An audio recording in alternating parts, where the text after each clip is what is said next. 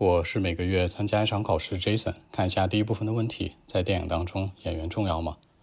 Are the actors very important in the film？那我觉得他们很重要啊。基本上，好的演员就等于一部好的电影，他们是核心。同时，在我们生活当中呢，也很重要，可以树立良好的角色或者良好的一个社会形象，让我们去学习。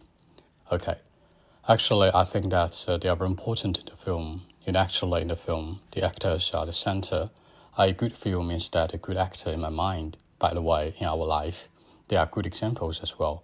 You know, young children or some young ones, all of us can learn something one or two from them. So I mean, they are very important in the film and of course in our life. So that's it. 那在电影作品里，演员是核心，actors are the center in the film。我认为，你除了说 I think 之外，可以说 in my mind。好的榜样，good examples。那向他们学习，learn something one or two from them。注意 one or two。 然后是学点东西 from them。更多文本问题，微信 b 一七六九三九一零七。